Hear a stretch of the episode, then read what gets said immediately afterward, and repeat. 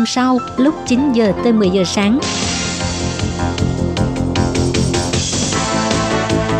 Đây là đài phát thanh quốc tế Đài Loan LTI, truyền thanh từ Đài Loan, Trung Hoa Dân Quốc. Mời các bạn theo dõi mục tin vắn lao động ngoài. Khi Nhi và Thúy Anh xin chào các bạn. Các bạn thân mến, sau đây xin mời các bạn cùng đón nghe một tin vắn lao động của tuần này. Trong phần tin vấn lao động của ngày hôm nay, Thúy Anh và Khiết Nhi xin mang đến cho các bạn hai thông tin như sau. Thông tin thứ nhất đó là chính quyền thành phố Đài Trung phát hành phim ngắn hướng dẫn kỹ năng chăm sóc bằng năm thứ tiếng. Và thông tin thứ hai, công ty môi giới thu phí dịch vụ phải phù hợp với ba điều kiện. Nếu thu phí quá mức quy định, nặng nhất sẽ bị phạt ngưng hoạt động một năm. Và sau đây xin mời các bạn cùng đón nghe phần nội dung chi tiết của bản tin vắn ngày hôm nay.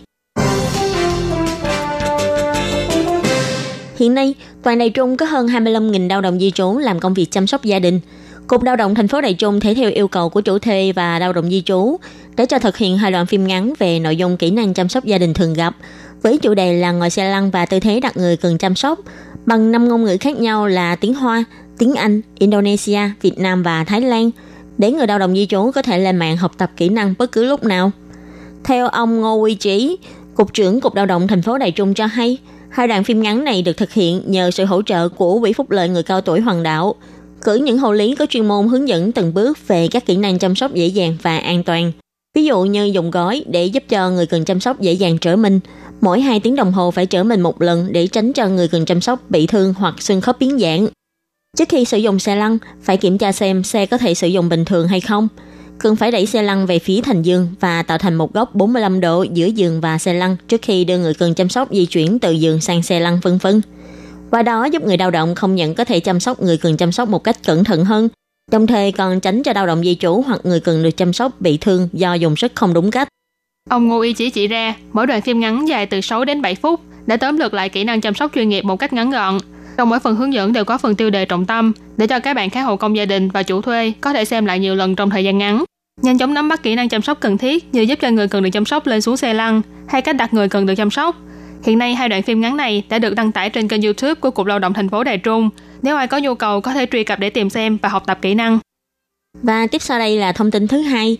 Do bất đồng ngôn ngữ, nhiều chủ thuê ủy thác cho công ty môi giới sắp xếp việc làm và chỗ ở cho lao động di trú. Nhưng do có một số công ty môi giới thu phí dịch vụ vượt quá mức quy định đối với lao động di trú, Bộ Lao động nhắc nhở thu phí môi giới phải phù hợp với ba điều kiện. Nếu không, công ty môi giới vi phạm sẽ bị phạt tạm ngưng hoạt động một năm.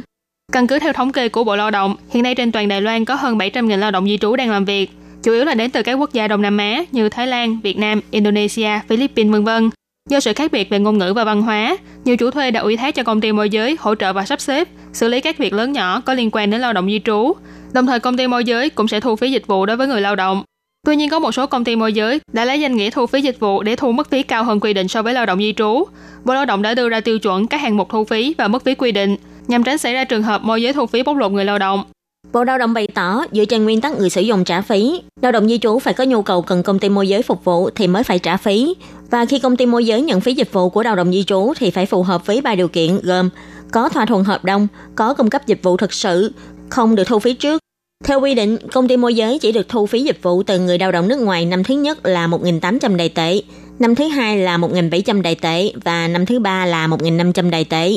Sau khi lao động di trú làm việc tại Đài Loan đủ 3 năm, nếu chủ thuê muốn tiếp tục tuyển dụng người lao động đó hoặc người lao động chuyển đổi chủ thuê mới, công ty môi giới phụ trách việc làm thủ tục tiếp tục tuyển dụng hoặc thủ tục chuyển đổi chủ thuê cho người lao động, phải thu phí làm thủ tục hay phí giới thiệu, gọi chung là phí môi giới với chủ thuê hay chủ thuê mới. Mức phí không được vượt quá một tháng lương của lao động di trú. Còn đối với lao động nước ngoài thì không được thu thêm phí môi giới, chỉ được phép thu phí dịch vụ mỗi tháng là 1.500 đài tệ.